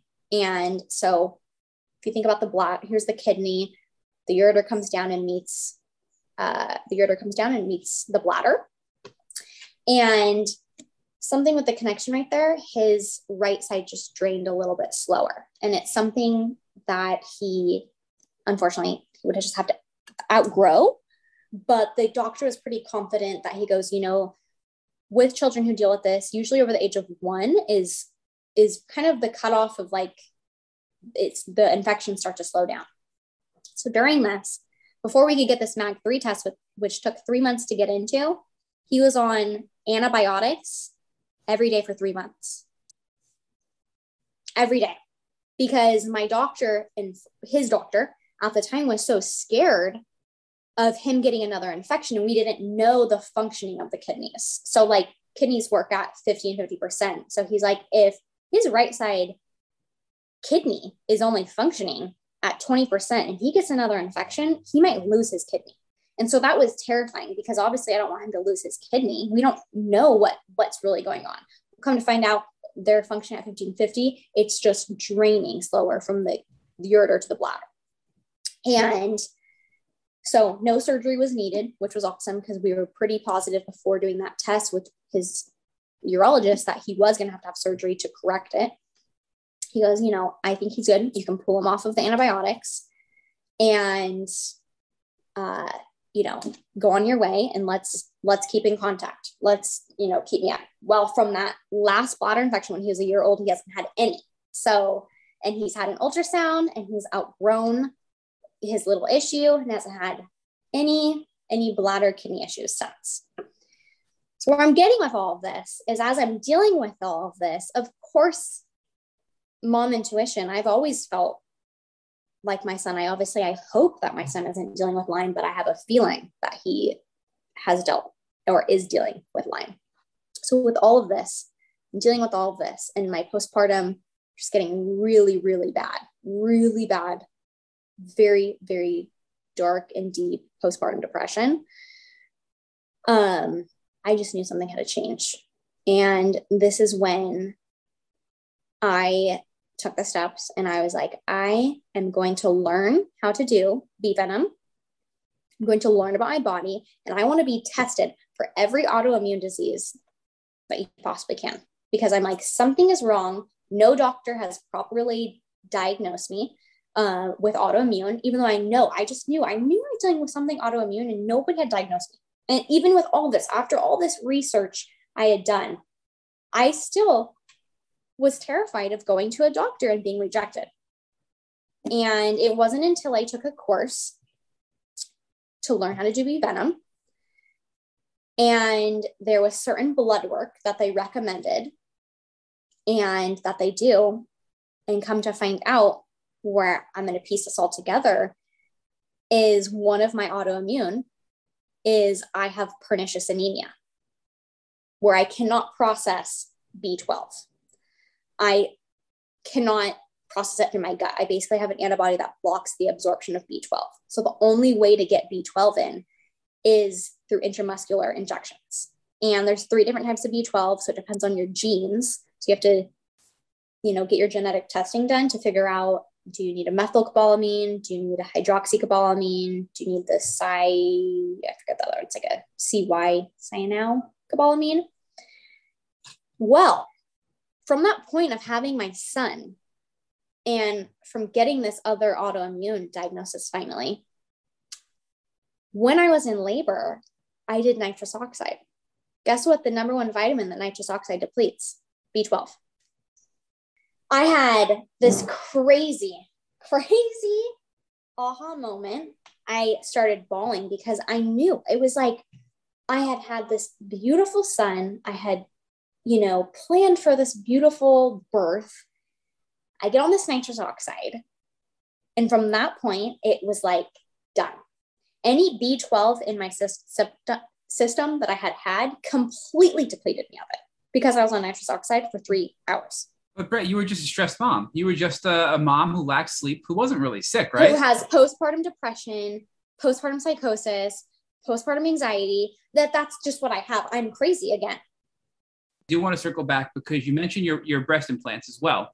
Mm-hmm. So you had your breast implants. We talked about how we obviously know that that was very harmful because your immune system can't, you know, is really looking at it as a foreign object and it's causing your immune system to go haywire. Did you ever mm-hmm. have your breast implants removed? Did you have an explant surgery? Yes. So I had breast implant illness. And while, so this was another thing was while I was pregnant, uh, actually right before I got pregnant, I went and saw, uh, there's a couple specialists here in Newport, Newport Beach and I had gone to one of the well known specialists. And right before I got pregnant, and I wanted to take my implants out. And he suggested I needed a lift as well. And if I wanted to breastfeed, he would recommend waiting to take my implants out. So I said, okay, that makes sense. You know, breastfeeding was very important to me. And Then I got, you know, got pregnant. And so when I was really looking in and I started this course for bee venom, I knew for sure I had to take my implants out. I had no idea if they were causing you know me issues or not but i knew again intuition gut feeling i knew they were i knew something was preventing me from getting sick and at this point i was learning so much information and uncovering so many things i had never learned before that i said i don't care screw this i want these implants taken out of me so i can heal and one of my biggest things before I started before I started bee venom was I wanted to take them out because I did not want to start bee venom therapy and then six months in be hindered again. I just, I felt like, okay, I'm really putting everything out there. I feel like at this point was like the big turning point with my with having my son is was really like I am a mom. I have to bring my resources in. I need to be smart about this and I need to be strategic because I don't have time to just be trying all these different things. So one of the very first things before I started bee venom was taking my implants out. And it was 100% one of those turning points in my healing. I felt by taking my implants out, it allowed me to begin healing. And come to find out, I had only had my breast implants for five years, and my right one was ruptured completely ruptured. So I was having breast implant illness. I was dealing with silicone toxicity and heavy metals and all the awful things that breast implants have. And this is, again, I had had gotten my implants in when I was 20. And when I got them taken out, I was 25. I had only had them five years. And I have pictures that, I mean, my whole right implant was so mangled. It looked like a bear got to it. It was horrible, completely yellow, discolored, and had just been leaking in my body for who knows how long. So, Brett, talk to us more about now when you finally made the decision. Okay, I need to do bee venom therapy. And I guess before that, the question I have for you is: you realize you had this this problem, this autoimmune problem, where you couldn't process vitamin B12. Yep. So, did you start doing injections of B12 before? I did. Therapy? And, but it and, took me. Oh, I'm oh, sorry, but did, did it help? Did that help? Was that an immediate help, or or was that a gradual thing over time that built up? It was a gradual thing, and the reason for this was I had to try a couple different types of B12. So I started with the cyanocobalamin or something CY cobalamin B12, and that was that's basically kind of the most lowest grade of B12 that you can get it has some fillers in there, I believe, some preservatives, and it's just not a very like clean, as you could say, version of B12. So I didn't feel any difference. Then I tried methylcobalamin. And because I do have MTHFR gene mutation, and of course, you know, methyl is supposed to be great um, for MTHFR. Well, it did the opposite effect. It made me extremely angry, um, very anxious, just I felt on edge. And so I'm like, okay, this is not working. And it basically came down to my genes because I have some other genes, I think, which is COMT, if I'm remembering correctly. I think it's COMT, but that is a little bit, I have a little bit more COMT than MTHFR. So then this is when I found the hydroxycobalamin. And when I started injecting with the hydroxycobalamin, I started to notice a little bit of a difference. And I was like, okay, my cognitive is getting a little bit better. I'm getting a little bit more energy. My depression's getting a little bit better. And I've now been injecting for a year and a half. And I feel like I'm just, I'm still, I, I'm getting better, but I'm still figuring my dosages out because it's so unique. Pernicious anemia is so unique to um, each individual. And it just really depends on so many different factors play into how much B12 you need. Did you go on a really long hike? What have you been eating? How has your stress been? Have you been exercising? And it's very unique. So I'm still figuring out the perfect dosage, but I feel like I am very close to getting it pretty spot on. So right now, I'm really excited to hear about bee venom therapy. We've had a couple of other guests in the past talk to us about it, but walk us through the process. Did you do it yourself? Did you join, you know, a group? Uh, uh you know, I, I, know there's a lot of bee venom therapy groups out there that kind of work yeah. with you to do this. So talk us through the actual implementation now and and follow up with the bee venom therapy. So in this, implants out, started my B12 injections first, you know, try to get that going. And in this process, I was prepping my body. So another thing that was encouraged was to get celiac testing. So celiac testing is often a very misdiagnosed, just like Lyme disease. And but I had eaten mainly gluten free for many years, but I cheated. I, I cheated, you know, a couple times a month and I'd have a slice of bread once a week and I didn't feel anything from it. I felt nothing from it. And it wasn't until that I was extremely strict with going off of gluten, like very strict, not even eating out um, for almost eight weeks and cooking most of my meals to then switching. And I did six weeks of gluten almost every day because I was prepping for an endoscopy because I really wanted that immune reaction because I wanted it, you know, is most reactions, if there's any reaction going on with celiac in the gut, they can, you know, pick it up from the endoscopy. So it was when that I did the eight weeks. Oh yeah, you know, I don't really notice any difference to where I reintroduced for six straight weeks. And I just was in pain, so depressed, felt horrible. My fatigue was much worse. And my endoscopy came back negative though.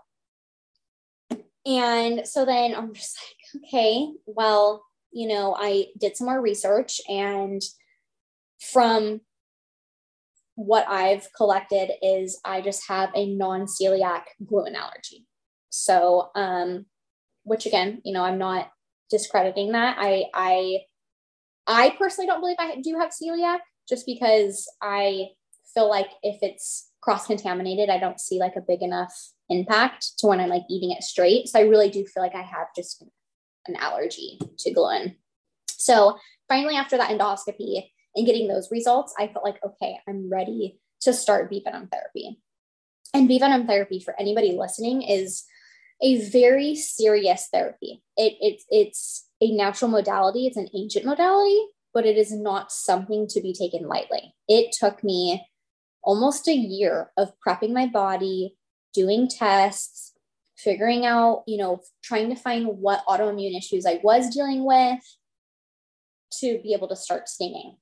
It also took going on a antihistamine diet and very, very low histamine diet, very healing foods um, to really make my body as calm as I could to be able to handle the bee venom because bee venom is an extremely potent medicine. And I had had my first sting. I had gone to like a little workshop and I had my first sting. And you sting on your back, or at least I sting on my back because it helps disperse the venom throughout your system a lot quicker. So obviously your spine's connected to your organs and you know, circulatory nervous system, brain, all your major organs. And that's the biggest thing because when you have chronic Lyme, it's throughout your body and it's it hides very easily.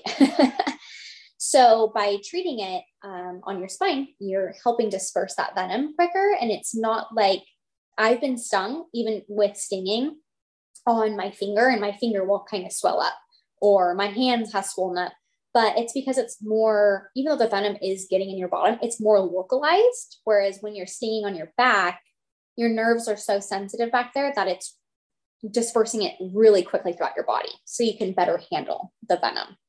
And a note I should kind of add in there is I actually thought I was allergic to bees my entire life because I have had high histamine. Because when you have Lyme disease, almost, you know, pretty much everybody has high histamine reaction from these bugs. So when I would get stung, I would swell up like a balloon. And so when I found out this therapy, I'm like, how is this going to work? Because I think I'm pretty allergic, and my dad's actually allergic to bees. And when I go went to Sting and I had my EpiPen, and my Benadryl, and I went to testing my back, and I was fine. And I go, whoa, you know, I had a little inflammation and swelling at the side of the sting, which is very normal. But I go, okay, like maybe there's some hope in this. So from there, I just started treating and, and started stinging myself with these live bees. So, Brett, how did you feel when you did this workshop and you did your first sting and you had your EpiPen and you had your Benadryl? Did you feel any better afterwards, or was it really just sort of like nothing after? No, I felt worse. It, I got a hurt, you know, obviously, because it's so powerful that I had initially gotten energy, like it gave me energy. But then I went to go, I was staying in a hotel and I went to go to sleep that night. And my mind was like 50 miles an hour, nonstop. And I just had like this adrenaline because that's what venom can do to you. It gives you an adrenaline rush. But I was hopeful. I was really hopeful. And the whole process of bee venom is not to rush it. It's very a personal journey. And again, there's many ways, you know, to treat and to go. But what I was taught was to go really slow, really, really slow and to be intuitive to listen to your symptoms your sign you know these symptoms and signs are you getting worse are you getting better are you are you stuck in bed? Or are you you know slowly being able to function more? Because at the end of the day we want more function. We don't want dysfunction. So um i had ended up waiting after that that little testing. Okay you know i had to go home get my bees prep my stuff. And I started stinging right during when the pandemic hit. That's actually when I started stinging, was April of 2020. That was my first, I think it was April 6th, my first actual sting day. So um, I've now been stinging for a year and a half. And it has been a journey, let me tell you. It has been been a journey for sure. Well, Brett, you mentioned you mentioned brain fog earlier, which you clearly don't have today. So I'm curious, at what point in using bee venom therapy did you notice a change for the better and realize, wow, this is really working? It was very slight. It was not a aha moment. It wasn't a I woke up and wow, I feel great. It's been very slow. And a lot of others who started with me are a lot higher in, in as in stings. There are a lot more bees than I am. But something I always really came back to was this is my personal journey. And for bee venom, I always knew it was going to be a two to three year process. And I was hoping for two years, and now it's looking like I'm going to be doing it for three. And really just reassuring myself, kind of going back to when I got those stem cells and where I, with the mindset, Whereas this time I felt like I wasn't more blind. I felt like I was a little naive and just, okay, yes, this, this. But with this time, it's mindset, but also having that support and really taking my time with this. And so with my symptoms, very slowly over time, I've have gotten better. My brain fog is getting better. I can now have conversations and tell you I still have Lyme brain. I, you know, have little brain farts but overall, I'm improving and I'm getting better, which is amazing. So, Brett, talk to us about the actual process and you know how many bees are you using? How often are you stinging? And you have to leave the bee in you. We understand that you have to like leave it in there for like 20 minutes before you pull the bee out. Is that correct? So that's a different. That's a difference. Is everybody who stings eh, leaves it in for different points. I personally leave it in for one minute. So that's kind of like one to two minutes is like my max. And I do, I'm up to five stings three times a week. And I leave each one in for at least a minute. But with that, with my very first sting, I only left it in for like five to 10 seconds because venom is so powerful. And it really didn't understand, really did not understand how powerful bee venom is until I started stinging, where you know, I thought it was silly. Oh, I had read, you know, oh, you know, leave it in for five to 10 seconds. Oh, I'm not, that's not going to do anything. And then I would leave it in for a full minute and then I hurts. So each sting I've really worked up. My very first sting, it, you know, it was in for five to 10 seconds.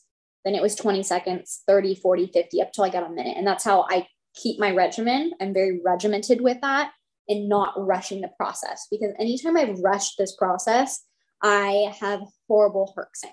And with herxing, there's a normal response of herxing, of course, when you're introducing a new method for treating Lyme, you're obviously killing off bacteria. But if your body cannot handle and process that detox efficiently, it can actually be extremely dangerous. Extremely dangerous. So I go very slow. And like I said, I'm at a year and a half in. Most people that I know are at eight stings by now. And that's just not me. I've dealt with a lot of kind of hurdles along the way. I, you know, had I'm I have two autoimmune. So I have per- pernicious anemia, I have rheumatoid arthritis, and I also have treated SIBO while stinging, which are all major, major issues. Brett, as a side note, what did you use Cellcore to treat SIBO and, and, and herbal products? I didn't. I actually didn't use Cellcore. I used, um, let's see here. I used some Metagenics products and I worked with a practitioner who was amazing in helping me with treating my SIBO. But again, digestion is one of my biggest issues to this day that I still deal with. And so that is something that I had, it was a brutal protocol because I did an herbal protocol and I did it for like three months and it was really hard. And I was stinging during that time too. So I think I was at three stings about three stings when I was doing the herbal protocol and I got through it and it helped a lot. But fast forward, you know, just with life, it's, you know, diet and traveling can get, can affect me. So, you know, my diet's not perfect. Um, but over time, like I said, just my symptoms have slowly gotten better, especially my histamine response. So I want to go back to the bee venom therapy. So do you think your histamine responses are now better because of, of the bee venom therapy specifically? Yes, for so sure. What other properties does bee venom have to help? So like we talked about, obviously, it can kill spirochetes, it can kill the Lyme bacteria. Yeah. But the limited knowledge Rich and I have about bee, bee venom therapy also helps really bolster or strengthen your immune system, and it can yeah. kill a wide variety of other pathogens, not just the Lyme bacteria. Is that correct? Yes, that is correct. And it basically, so with your with your histamine. So, and I have um, MCAS, so mast cell activation syndrome. So when you have, again, a lot, most people who have Lyme have this mass activation, mast cell activation syndrome.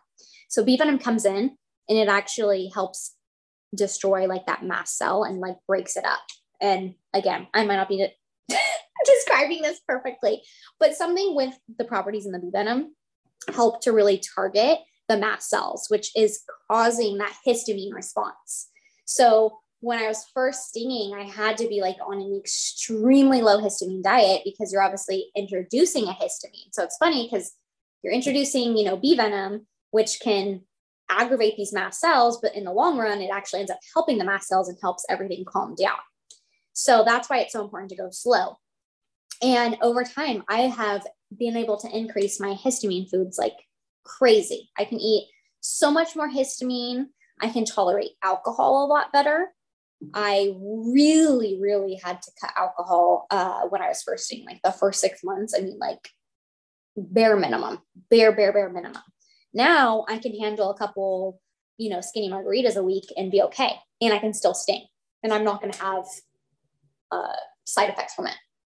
However, when I was you know, first into this and first doing this bee venom, I could not do that. It would severely affect me and my stinging, and it can make you have an allergic reaction to the bees, which is what we do not want. So I'm glad you brought that up because I think it's really important to know we've had so many people tell us they're interested in bee venom therapy, but they have horrible histamine sensitivities. They have MCAS mm-hmm. and they can't do it. But it sounds like it's actually going to help them rather than hurt yes. them in the long run. Yes. So, yes, and I'm I am very, um, I haven't done it yet, but I will be testing probably early this next year. I want to do an endos- endoscopy to see where my mast cells are at. Because I actually got, when I had my endoscopy, she also tested for mast cells and they were really high. And so I'm really interested to do that endoscopy again to kind of see where my mast cells are. Oh, you're gonna have to share that with us, and we'll we'll update in the show notes of this podcast episode for people once you get that done. So they should come back and take a look, so we can we can keep them posted. But yeah. I, I, do want to focus on because we we often know when you have Lyme, you generally have other things going on as well. So it's you know it could be parasites, it could be other viruses, it could be co-infections, it could be Babesia, Bartonella, Ehrlichia. Rocky, you mentioned you had Rocky Mountain spotted fever earlier. So does bee venom therapy address all of those things as well? You know, because some people think of it as is it a targeted therapy or is it more of like this broad spectrum immune boosting and and you know sort of like broad spectrum uh, anti pathogen you know protocol you can use?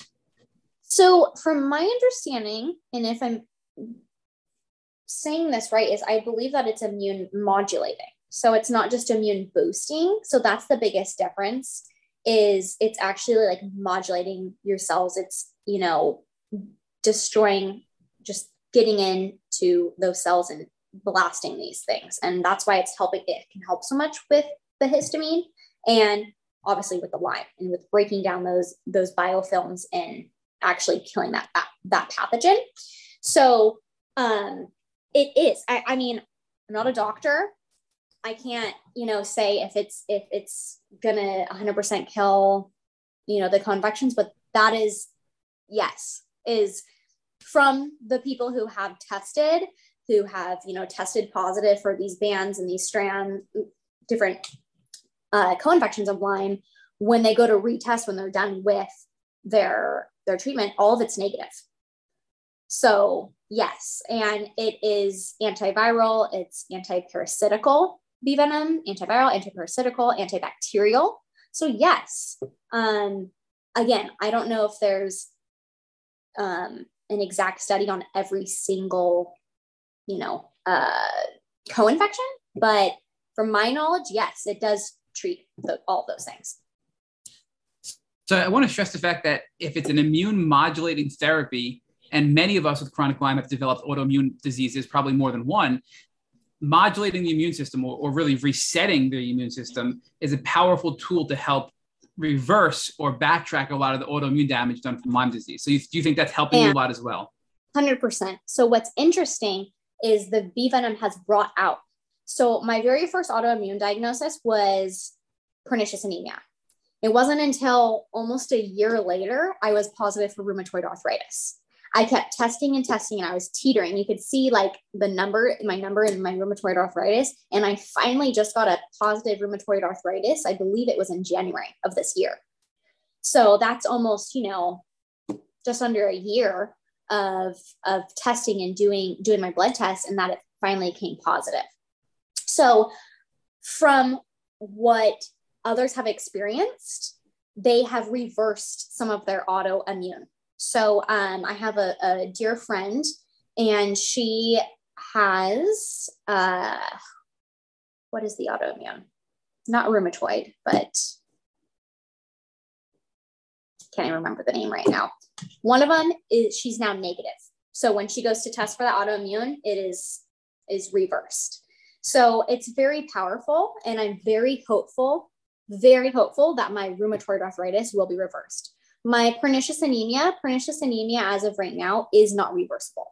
So it's like celiac in where you cannot reverse per, like celiac and you cannot reverse pernicious anemia. So I'll I will be injecting for the rest of my life with B12. But as of like rheumatoid arthritis, and um, I'm hoping to be able to reverse that.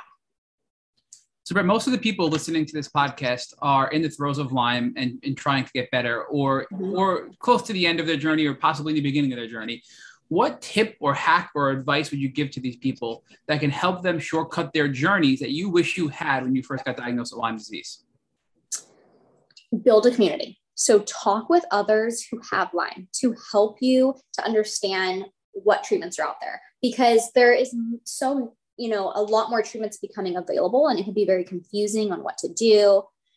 And talk to others who have been in those your shoes who who have done treatments that resonate with you because you have to do a treatment that resonates with you because most treatments have a big commitment. Bee venom is one of the most commitment times and it's very hard and it's also what scares a lot of people because it's a two to three year process. But to me that resonated with me. That really resonated because i felt like it would take at least that to kill all of this lyme bacteria. All uh, over 10 years of accumulating this Lyme bacteria, I felt like that resonated with me. And so build your community and try to find others, whether that's through social media or friends or local groups, connect with others. Another second thing is getting a Lyme literate doctor. I'm actually for the first time seeing a Lyme literate doctor since Dr. Phil uh, this next month in November. Who's, but again, I've been so skeptical because I was working with a group who really helped me. And then I felt like, okay, I needed I needed some some more personal attention to help me with some of these lingering issues that I'm dealing with. And so I'm meeting with her uh, this next month. And um, again, from another fellow uh, bee venom patient, she helped lead me in her direction because not every Lyme literate doctor is going to be the right fit for you, or they might not help you in the right way. So really connecting with others, talking, resonating, you know, and, and just leaning into your intuition to find that right doctor for you. A third thing is testing. So, um, you know, testing for Lyme, you can test through it through your standard blood test. Um, don't 100% rely on that because it's often misdiagnosed if it's a negative. Something I learned was if a Lyme test is equivocal, that's a positive. So a lot of my tests um, Lyme tests were actually equivocal, and that's a positive test. So, you know, IGeneX is a great testing, um, just kind of see like where you're at, where your bands are at, and just try to understand it better. Um, and know that you're not alone. There's a lot of us out there, and to ask questions. Do not stop asking questions. And I just love the power of social media right now. There is so many people who are helping with mold and parasites and SIBO and all these things that I had no idea about when I first started learning about Lyme. I just thought I had Lyme and okay, I had heard of co-infections, but okay, yeah, maybe autoimmune. But it was like, it wasn't until I kind of got my ducks in a row of, you know, there's kind of a list of things that I would recommend going through and checking off before um, just treating Lyme. So, Brett, while you were working on your Lyme disease, your Lyme disease was working on you, and you were discovering things about yourself that you would have never learned had you not gone on this journey. So, talk to us about what has been beautiful about your Lyme disease journey, and talk to us about how that has inspired you to reach out and help others on the journey. It has taught me so much. I feel like one of the biggest things Lyme disease has taught me is to have empathy, is to really empathize, which can be a blessing and a curse sometimes because I feel like I take on a lot of people's energies. But at the same time, I feel deeply for people because I have been in that really, really dark spot, really, really, really hard times. And it's also made me a, a lot stronger person. It's made me a stronger mom, a stronger wife, and it's really taught me what I want out of life and the kind of relationships I want and to, how to look for people who love me and understand me. And in that, it's also taught me patience because it took a lot of time with my family to understand really what I'm going through. And of course, nobody really understands it until you personally deal with Lyme. But they're so much more understanding and supportive this day, which is amazing because I know so many Lyme patients don't have that. So I'm very grateful to have a good support system, you know, today. So tell us about what you learned about yourself, not just the lessons that you've learned and the and the ability to empathize, but what else did you learn about yourself? And specifically, as a young person, you always had this passion for health and fitness, and you had this passion for eating healthily. And how did that reveal itself after you sort of stripped away all these sort of challenges or these expectations that are put on us by our families and by the educational system and, and by society in general? I have learned about myself that I am capable of anything I put my mind to. That's really the biggest thing. And it might sound cliche, but if I put in the time and I believe in myself, because self esteem is obviously a big issue when getting so sick, but believing in myself and giving myself grace to heal has been the biggest thing because it has been very hard for me to give myself grace to actually heal and to unmask myself and get down to these nitty gritty and ugly layers sometimes that you deal with Lyme. And so I would say the biggest thing is is just having respect for myself and giving myself time, time to heal. Let's talk about the last question we ask every one of our guests on the Tick Boot Camp podcast, and that is going to be um, your husband, who is so wonderfully supportive of you during this entire journey. If he came walking into your room right after this podcast and you found that he had a tick biting him on his arm, what would you recommend that he do so he wouldn't have to go on a very challenging Lyme disease journey? Number one, I would take the tick, put it in a Ziploc bag, and ship it off to, I think it's Tip Tick Check or Tick Report. Uh, I would check it for co infections. And I personally would probably treat with antibiotics. Um, if, if I caught it within, I would rush it, rush it as fast. I would check every co infection that I could. And if it did come back positive, I would put him on antibiotics. I am not 100% certain for what kind. It kind of would depend on, you know, co-infections and where he's at. But um, that's how I would treat it first. I would, I would try. And then if that didn't work, I would 100% move him straight to bee venom therapy. Thank you for listening to the Tick Bootcamp interview with our guest, Brett Knight. To our listeners, we have a call to action. First, if you'd like to learn more about Brett Knight, please visit our Instagram page at Brett M. Knight. Second, if you enjoyed this episode of the Tick Bootcamp podcast, please share with your friends by using the social media buttons you see at the bottom of our post. Third, Tick Bootcamp has created a Tick Bite blueprint that has been inspired by the information that has been shared with us by past podcast guests. We urge you to visit our website at tickbootcamp.com to view the blueprint. Please note we would appreciate any input or any improvements you would like to share with us. Fourth, don't forget to subscribe to this podcast on Apple Podcasts, Google Podcasts, or Spotify to get your automatic episode updates of our Tick Bootcamp podcast. And finally, we thank you, our community, for your comments on our past podcast episodes. Please take a minute to leave us an honest review on Apple Podcasts, on Instagram, or on our website. We make it a point to read every single one of the reviews we get. Thank you, as always, for listening.